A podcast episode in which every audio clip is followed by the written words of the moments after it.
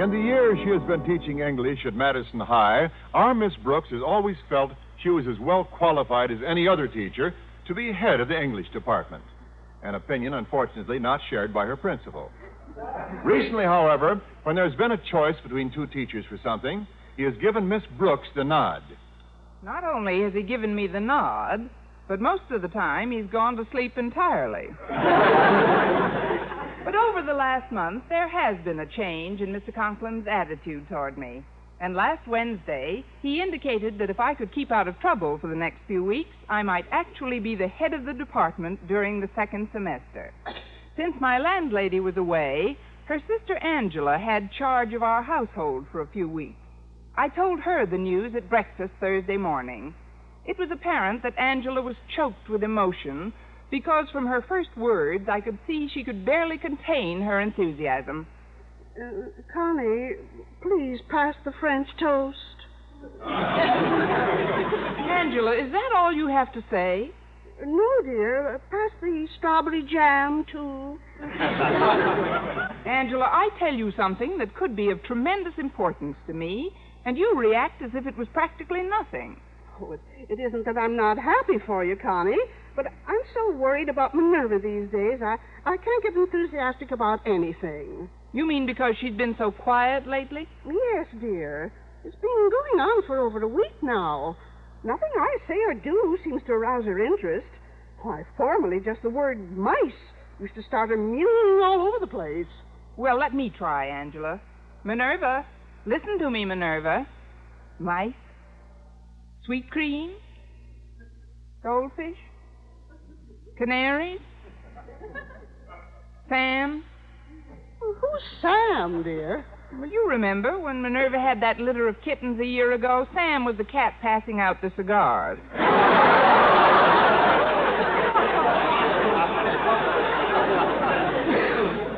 oh, but you're right, Angela. She isn't responding to anything. Of course. it's got me beside myself. I was supposed to attend an emergency meeting of Margaret's Ladies' Aid group tonight, but I, simply can't leave Minerva alone in the state she's in. Would you mind sitting at home with Minerva tonight? Well, I'd like to help you out, Angela, but tonight Mr. Boynton and I were planning to see Sadie Thompson with Rita Hayworth. Well, couldn't the three of you sit home with Minerva instead? Counting Sadie, there'll be four of us. I suppose I could persuade him to stay here this evening. Oh, thank you, dear. You don't know how much I appreciate this. I'll give you Minerva's feeding instructions at dinner tonight. I'll get it. Hello? Hello, Miss Brooks. This is Mr. Boynton. Why, Mr. Boynton, I'm glad you called. We were just speaking about you. Speaking about me? Yes, about how I was going to get Rita Hayworth off your lap tonight and me on. that is, I'm afraid we'll have to sit home tonight. Mrs. Davis's cat hasn't been well lately, and Angela asked me if I'd sit home with Minerva while she went out. Would you mind terribly? Not at all, Miss Brooks. Matter of fact, sitting home fits right in with my own plans. It does? Well, shall I go down to the cellar and blow out the light fuse, or will you? And you, uh, what are your plans, Mr. well, when I called just now, I thought I'd have to sit home with my frog McDougal tonight, as he has a cold. But since you're going to be home with Minerva anyway, maybe you could look after them both. You want me to look after them? Yes, while I attend a lecture at my biology club. I've been dying to hear Dr. Williams' speech for months. I'd consider it one of the greatest favors you've ever done for me. Well, all right, Mr. Boynton. Oh, thanks, Miss Brooks. I'll give you Mac's feeding instructions and the eyedropper I feed him with at noon today. And say, since you've been so nice to me, why not let me treat you for lunch? Good idea. That way you can demonstrate how the eyedropper works on me. I'll see you later then. All right, Miss Brooks. Bye. What did uh, Mr. Boynton want you to do, dear? Look after his frog McDougal while I'm sitting with Minerva tonight. Oh, isn't that nice? Oh, I'm sure that McDougal and Minerva will get along just splendidly together. Well, even if they do, I doubt if anything will ever come of it. oh, of course not, dear. Minerva is much too tall for him. oh, that's probably Walter Denton to pick me up. Come on in, Walter. The door's open. Well, I'm all out of eggs, so if he wants anything, Walter will have to take whatever is in here. That's an idea. Maybe it'll finally arouse Minerva when Walter battles her for her saucer of milk. Good morning, Walter. Ah, greetings to two of my favorite females. And how is the fairest flower of our fair school this morning? Just fair. Just fair? When you're on the threshold of achieving one of your life's greatest ambitions? Uh, just fair when you're practically our English department's future head? It's my current head that's aching. We're having a good deal of trouble with Minerva these days, Walter. Yes, I- I'm terribly worried about her. She- she's been so depressed lately. I haven't heard her meow in a week. Oh, I know what it is. It's because I haven't brought my dog around lately. Yeah, they used to play together all the time. Minerva just misses him, that's all. Oh, that's silly, Walter. Who ever heard of a cat missing a dog? Anyway, I'm sure that Minerva's forgotten all about Prince. Yeah. Oh, Connie, m- maybe that's it. Well, the moment you said Prince, Yeah. Sure, that's it. And my dog will bring her out of her depression in a minute. it's the only name that's aroused her in a week, Connie. Oh, come to think of it, before our neighbor moved away, Minerva was also friendly with her dog, Fido. and that dog down the block, too. Uh, what was his name? Uh, oh, yes, Rover. This cat is dog happy. I think she'd even respond to a dog she'd never heard of before, like Bowser. Oh, Connie, this is wonderful. Now, all Walter has to do is to bring his dog over tonight, and Minerva will be cheerful all evening. Will you do that, Walter? Oh, I'll be glad to, Angela. Now, wait a minute. You mean you want me to look after Walter's dog, too? Well, since you're sitting with Minerva and McDougal anyway, one more won't be much trouble, will it? Well, I'll do it on one condition that you don't breathe this to a soul. Oh, I won't, dear. But why not? If any circus ever gets wind of this, I'm liable to be sued for unfair competition.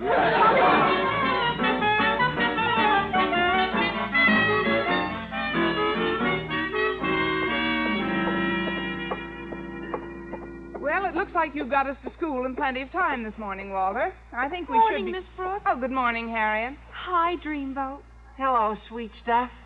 Hello, Glamour. Hello, swoon girl.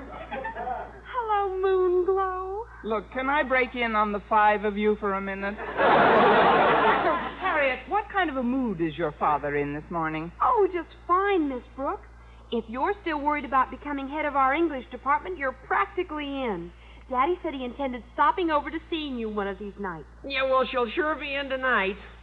there is an animal in town she isn't sitting with. Her house is going to look like the Johannesburg Zoo at feeding time. I've never seen so. Oh. I'm one laughing hyena short. Care to join me? As a matter of fact, I am animal sitting tonight with Mrs. Davis's cat, Walter's dog, and Mr. Boynton's frog. Well, that's a coincidence, Miss Brooks, since I'm babysitting with little Horace Anderson tonight. You're babysitting tonight? Oh, but tonight's Bull Jones's party, and you promised to go to it with me. Is that tonight, Walter? Oh, gosh, I forgot all about it. Well, I don't see how I can possibly. Say, wait a minute. Maybe I still can go with you. How, she said, with the knife already sticking three feet into her back. Since you're going to be home anyway, would you mind sitting with Horace, too? He's only eight months old and he's absolutely no trouble. I'm sorry, Harriet. I'd like to help you out, but I have my hands full as it is. Well, just as you say, Miss Brooks. But, uh, I suppose I needn't remind you that I see Daddy day and night, and I know how important becoming head of the English department is to you, and a well chosen word from me here and there must. Just tell me what temperature Horace likes his bottles, Harriet. Oh, then you'll do it, Miss Brooks? Oh, gosh, you're a peach. I know Mrs. Anderson will be delighted you're looking after her baby, too.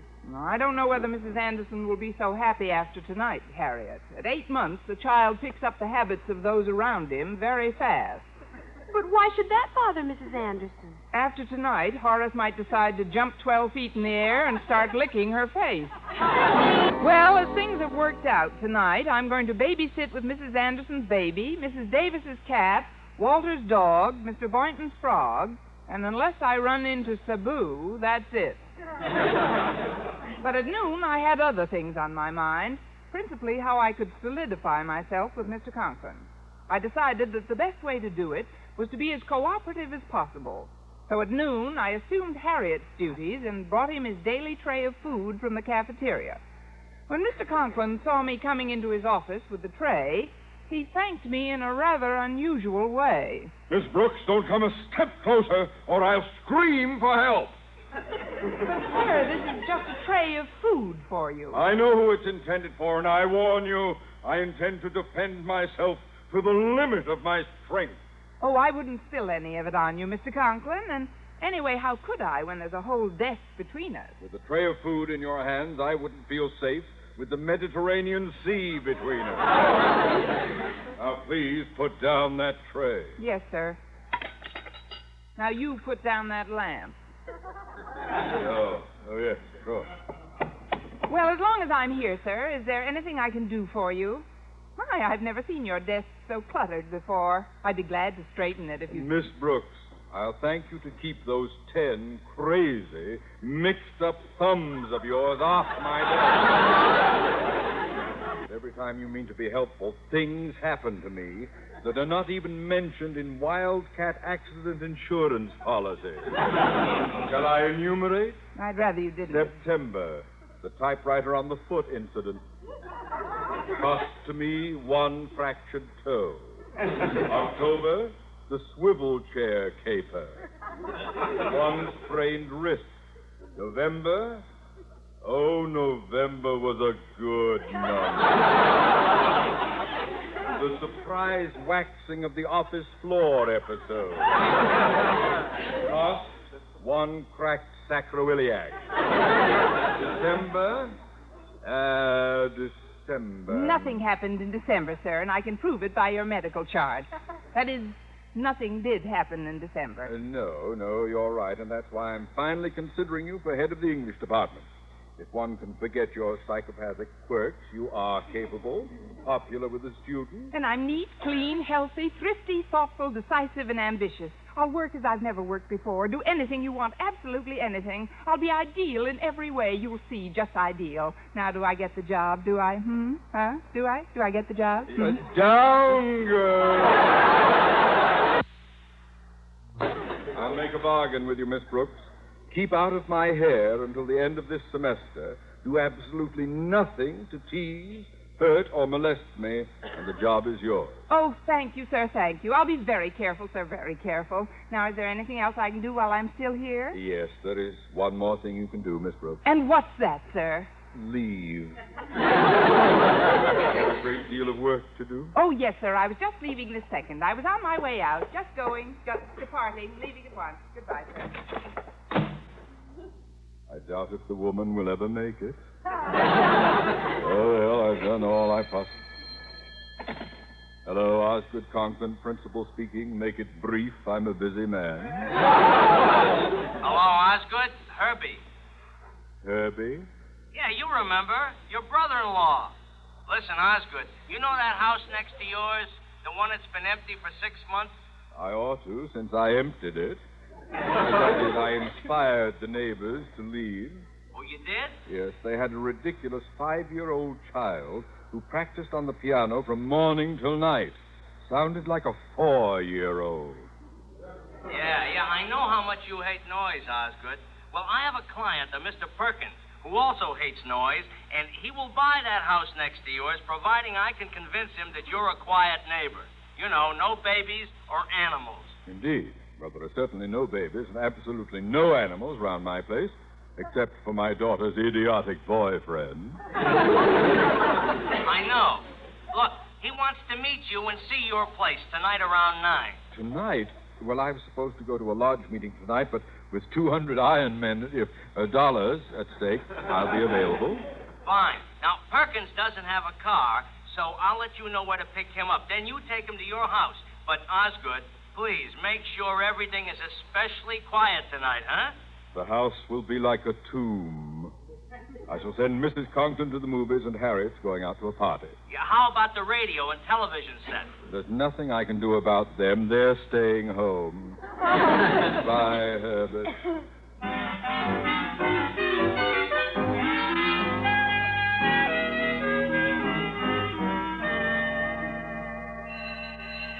All right, class, dismissed.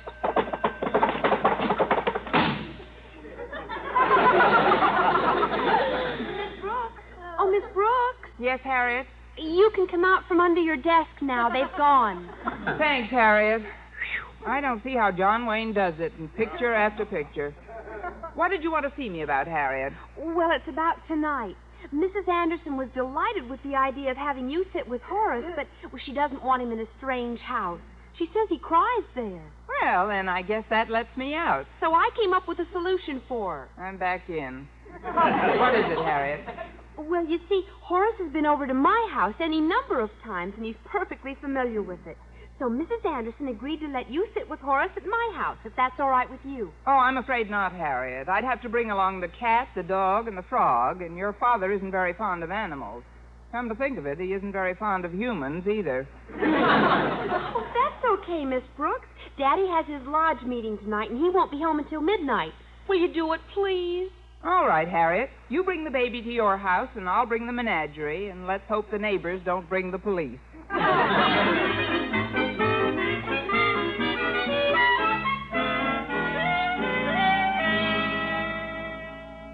All right, attention, please, while I call the roll. Minerva? Meow. McDougal? Prince? Minerva, we know how you feel about dogs, but control yourself. Prince? Horace, wait your turn. Prince, stop licking Horace. You're frightening him. Now, Horace, stop licking Prince. You're frightening him. McDougal, get off Minerva's back at once. Prince. Prince, you drop McDougal this instant. But not on Horace. Doorbell either. Oh, that's someone outside. Goodness, who could that be? Hello, Connie. Why, Angela. Welcome aboard Noah's Ark. They're all in the living room. I I was worried about Minerva, Connie. So I thought I'd drop in and say hello to her before I went to my meeting. Minerva, honey. Goodness, Connie. She's broken out in a green rash. That's McDougal on her back. Minerva looks wonderful, Connie. So relaxed. Mm, thanks to you, Prince. Oh? Yes, and you, McDougal. Connie, who's this foreigner? Angela, meet Horace, the baby. Haven't fed him yet, Connie. I was about to feed them all, but the list of feeding schedules you wrote out for me seems a bit confusing. But you gave me the data for each one except Minerva. I know, but something must have happened along the way. Listen to this. Feeding for Horace, 9.30 p.m. Pour three ounces of warm milk into a half cup of dog food. Oh, don't worry, Horace. We wouldn't feed you the dog food. Not with all the pablum we have around here. Oh, you don't like pablum either, hmm? How do you feel about raw liver? Flies? Oh, I can see McDougal's been speaking to you. Connie, I think I have an idea that will simplify things for us. Why don't I just fix up a quart of warm milk for all of them? A good idea. The drinks are on the house, boys. Now,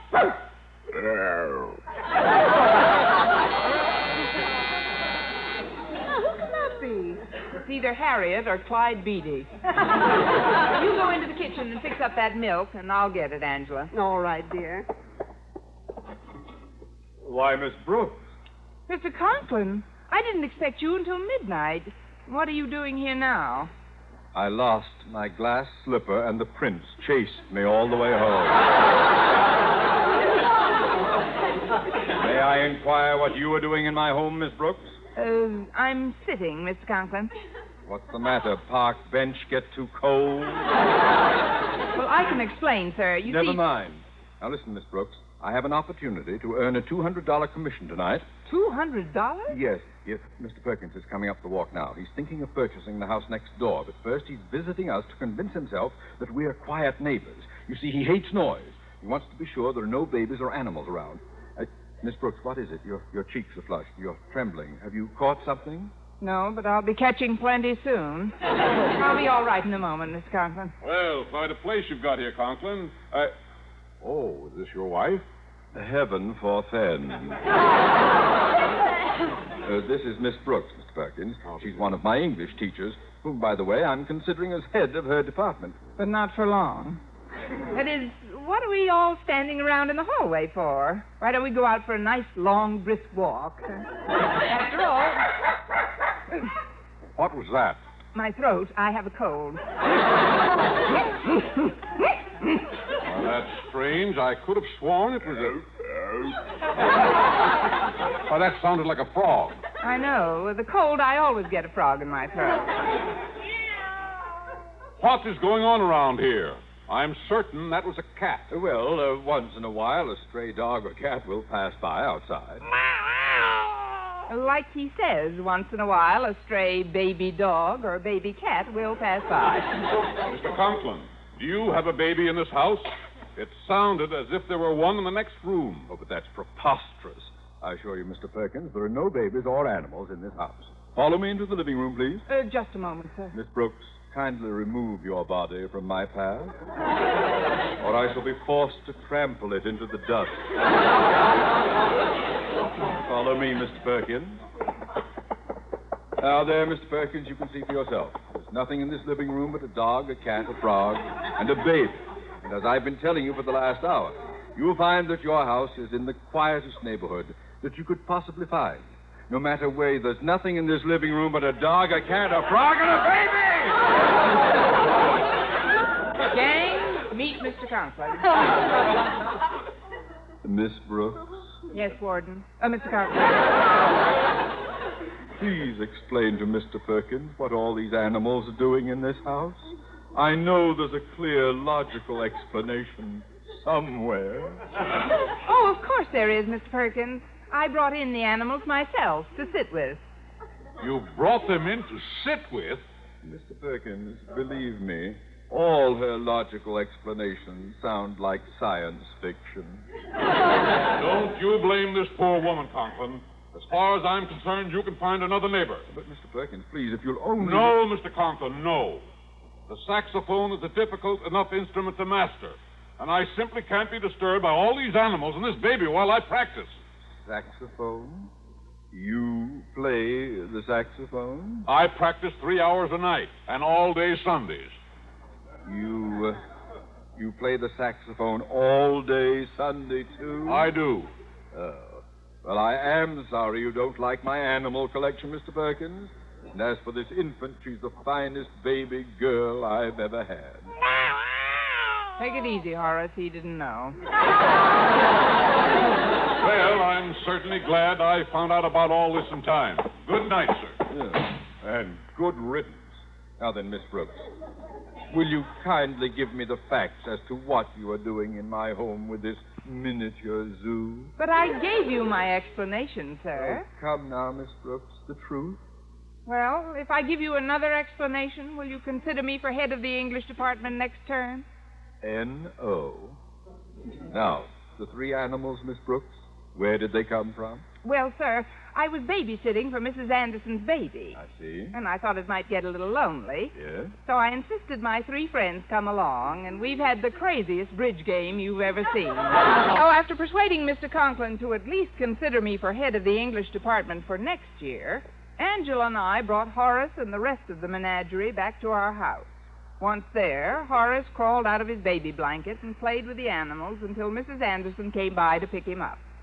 Shortly after she left with him and the other animals had been called for, Angela began looking around for something. Where did uh, Minerva go? Did you notice, Connie? I believe she's in her box in the kitchen, Angela. Oh, of course. Well, let's go in and say good night to her. I'm sure she can tuck herself in, but all right. My, she was cheerful this evening. I've never seen such a change in a cat before. No, the change was remarkable. Well, here we are, dear. I see her moving under the straw. Good night, Minerva. Good night, honey. I've heard of remarkable changes before, but this is ridiculous.